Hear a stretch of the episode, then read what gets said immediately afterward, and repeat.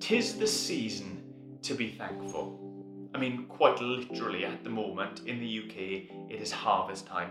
And I don't know whether that means crops are being gathered or what, but what I do know it means is that as a food bank, we've already had drop offs, parcels, collections from churches that have had harvest services. I do know that it means as a parent to children in primary school, I've already had emails apologising that the annual harvest concerts won't be taking place because of COVID.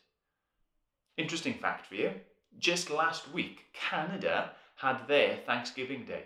It's a slightly different holiday to the one we're used to seeing on our TV, TV screens through America. That's later on in November, but it's just around the corner. This season is a time when very deliberately people have historically stopped to say thank you. And I think that habit of taking a moment, deliberately going out of our way to find something to say thank you for, is extremely helpful. It's an important habit to cultivate because life is not a bed of roses, is it?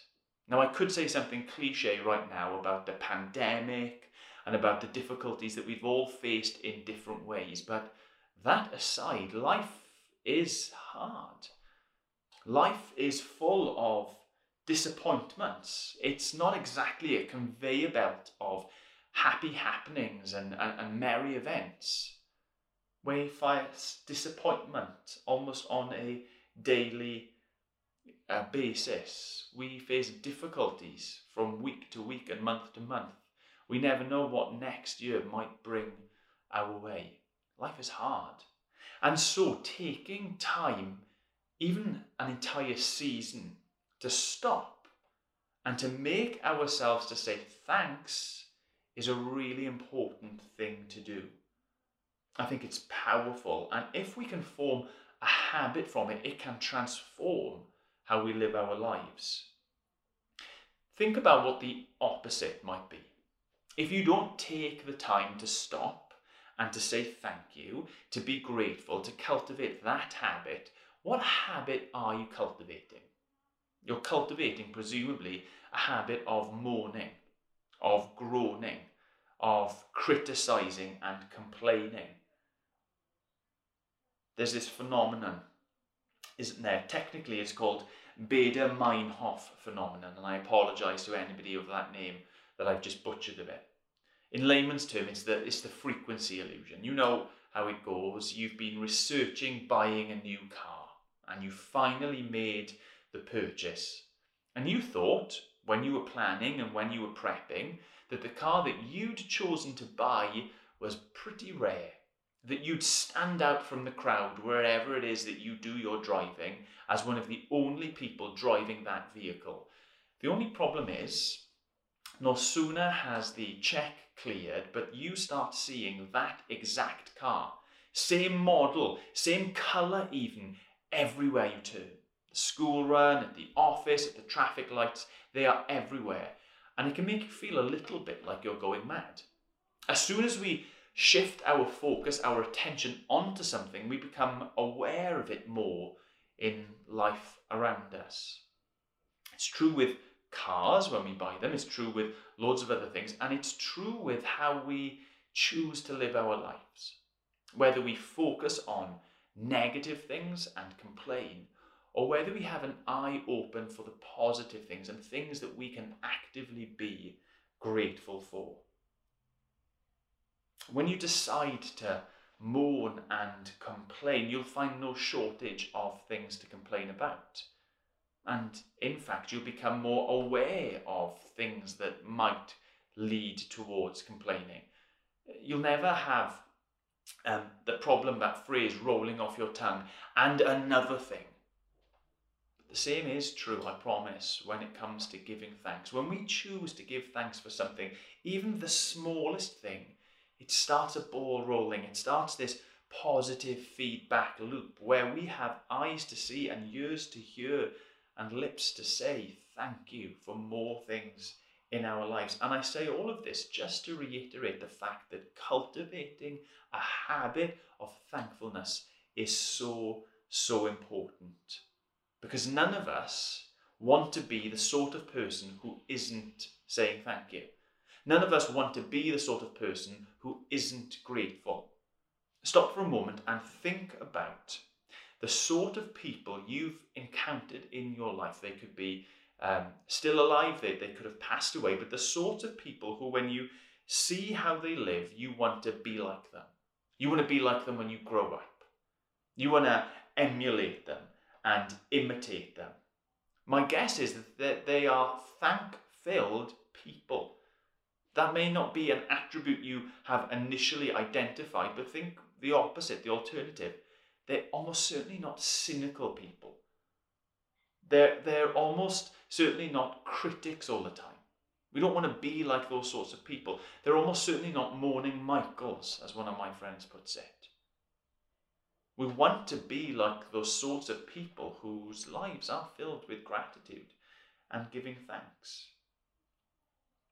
We know what sort of people we want to be grateful people.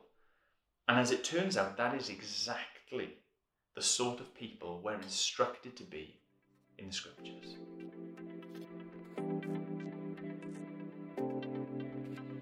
Psalm for giving thanks. Shout for joy to the Lord, all the earth. Worship the Lord with gladness. Come before him with joyful song. Know that the Lord is God. He, it is he who made us and we are his.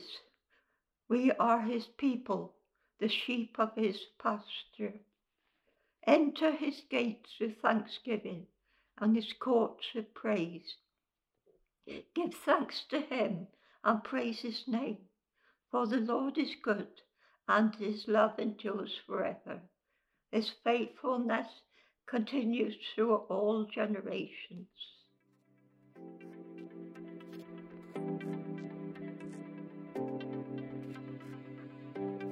The command is pretty clear, isn't it? If I really wanted to labour the point that the, the Bible tells us we should be people who give thanks, I could have gone to Psalm 136.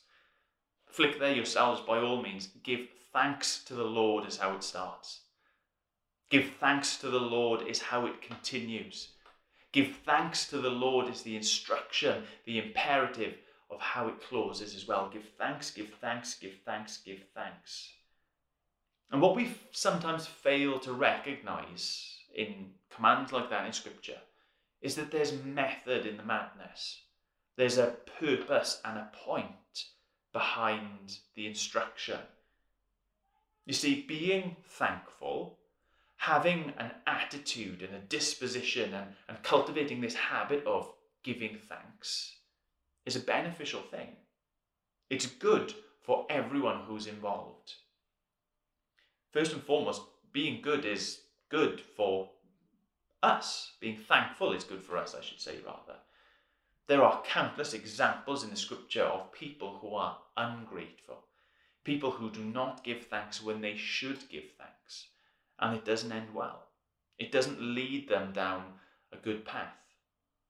One example that springs to mind for me is Saul in the book of 1 Samuel. Saul was king of Israel and they faced literally this giant in Goliath. They didn't know what to do. David came along and took the place of the entire Israel army and defeated that enemy. More than that, David would begin to ride out in battle and lead the people to win many, many wars against their enemies. And Saul who should have been grateful, instead he mourned. He groaned that people were praising David more than him. Instead of being grateful, he became proud, he became suspicious, and it ate away at him. It destroyed him. See, the language of pride is not thank you. The language of pride is I deserve more. And the Bible's got a lot to say about pride, and none of it is good. Romans 1, for example, provides this scathing review of people who have rejected and opposed God. And one of the hallmarks it says is that they don't give thanks to God as they ought. And if you go there, the outcome for them is a pretty ugly description, almost a subhuman description of where they end up. Because being thankful is part of what we were designed to be. Being thankful is literally good for us. But more than that, being thankful is good for those around us. I mean, you can put yourself in that scenario, can't you? Where you're around someone and they are getting pretty shirty. They're being critical, they're, they're making a complaint in a restaurant, and it makes you feel really, really uncomfortable. It puts you in a bad mood and a bad place. How others are affects us, and so how we are affects others. We see that so so well in the lives of children. When they're brought up in critical, negative homes, then that's their disposition for the rest of their lives. It's even true in adults that significant events, negative events, can have long lasting impacts on how they view and speak and experience the world. You see, how we are in our thankfulness or otherwise will affect those around us. Psalm 105 gives the same command with a slightly different angle. Or give thanks to the Lord, call upon his name, and make known his deeds among all people. When we are thankful, it will rub off on others around us. It shapes us and it shapes our environment. And again, we can ask the question do you want to be the sort of person that is influencing people, directing them towards joy, or chipping away at their joy? Like a drip, drip, drip of negativity. Being thankful is good for those around us. And lastly, being thankful is good for God. How is that? In 2 Corinthians, Paul is speaking about how he and the fellow apostles, the fellow evangelists, we might call them, how they conduct themselves, how they share the good news about the light of the world, Jesus coming into the darkness, and how people's eyes are open to the truth. And he concludes that thought by saying this that all of what they're about ultimately is really positive because when the good news of Jesus, when the gospel reaches and affects new people, it causes thanksgiving to overflow. And he says that sort of thanksgiving overflowing to God brings glory to God. When we're rightly thankful, when we're right, rightly showing gratitude and grateful towards God, it glorifies him. That's why the scriptures command us to give thanks because it's really good for you, it's really good for me, it's really good for those around us, and it glorifies our God.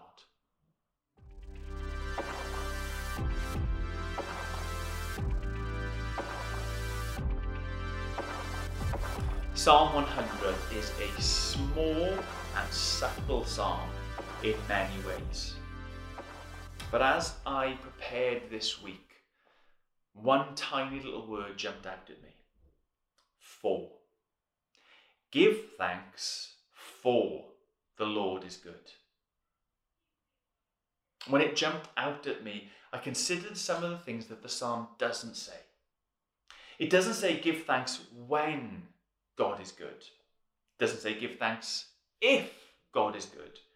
It doesn't even say give thanks so that God might be good. No, what it says is this give thanks for, precisely because he is good, precisely because he is compassionate. His love does endure, his faithfulness remains towards countless generations. Give thanks for God is good. You see, it's fitting for us to give thanks to God, to enter his presence with gratitude, because he is one who is so worth giving thanks to.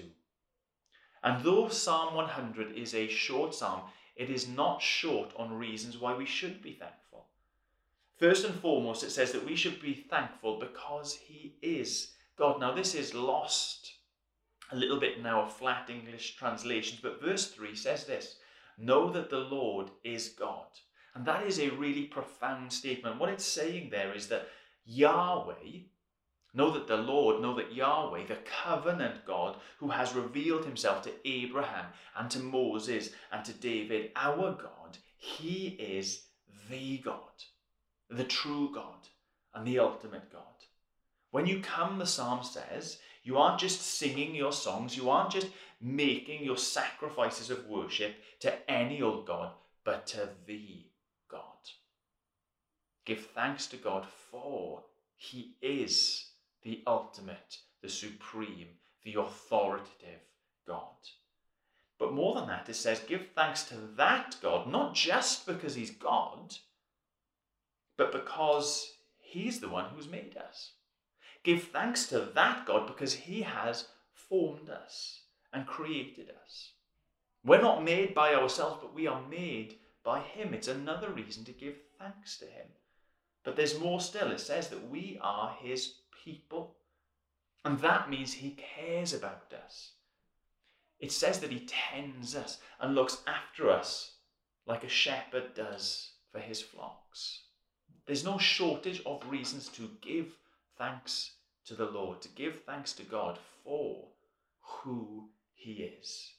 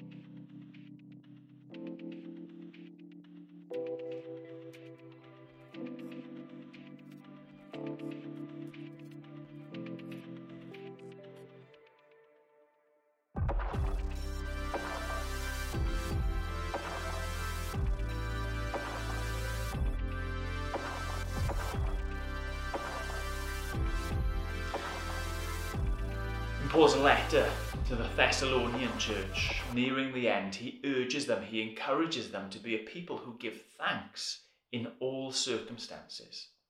Give thanks in all circumstances.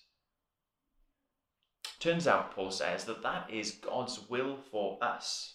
His desire is for us to be a rejoicing, a praying, and a grateful family always. But surely he can't mean always. What about when bad stuff is happening? Are we supposed to be a grateful people then? Are we supposed to give thanks then? There will, this side of Christ's return, be no shortage of reasons why you and I should not give thanks. But by the same token, there will never ever be a shortage of reasons why we should give thanks too. You see, the reason that Christians are able, the reason that Christians are called and supposed to always be giving thanks, isn't because we've got bigger homes than everybody else. Isn't because we've got more obedient children. It isn't because we've got better jobs and finer health. But because we're a people who are rooted in grace. And to help us think about that this morning, I want us to spend a moment or two thinking about Jesus at the Last Supper. Here's what Jesus did Jesus took bread and he broke it. As he was doing that, he gave thanks to God. And then he went on to explain to his followers that this was a symbol, a picture, a portrait of what was about to happen to him. He said, This bread is my body broken for you. There isn't really a bleaker picture in all of Scripture. Jesus is anticipating his own death, his own gruesome crucifixion, an undeserving punishment handed out by some very deserving priests and a cowardly governor. But as Jesus is contemplating those events that are going to unfold in just a few hours' time, what does he do? In the middle of all that, he gives thanks. On the face of it, it's baffling, isn't it? On the surface of it, it surface it is utterly confusing. But ultimately, Jesus is giving thanks not because he's about to be beaten, broken, and killed, because he has eyes to see. He knew and understood grace. He knew that what was happening to him, horrible as it was, was an act of grace. That from his suffering would come blessing beyond measure for his closest friends, and blessing beyond measure even to the ends of the earth.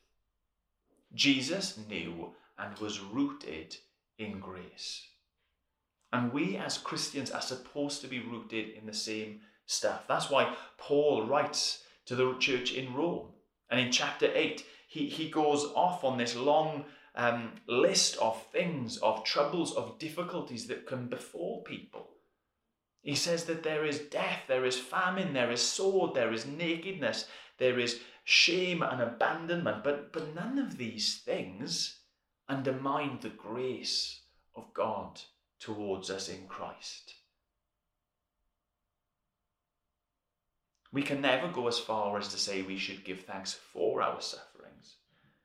But like Jesus, we're called to be a people who look beyond it. See behind it a goodness, a kindness, and the love of God. Remember the Psalm, Psalm 100 says uh, that God is this powerful God, that He's this majestic God, that He's this authoritative God who made us and then tells us to give thanks. If those are the bare facts of it, then there is an impetus to give thanks, but but no real desire in us. I mean, it, it's it's neutral news at best. But the psalm reminds us that all that power, all that authority, has behind it the full weight of God's goodness, His compassion, and His faithfulness. We give thanks because of God and His grace towards us.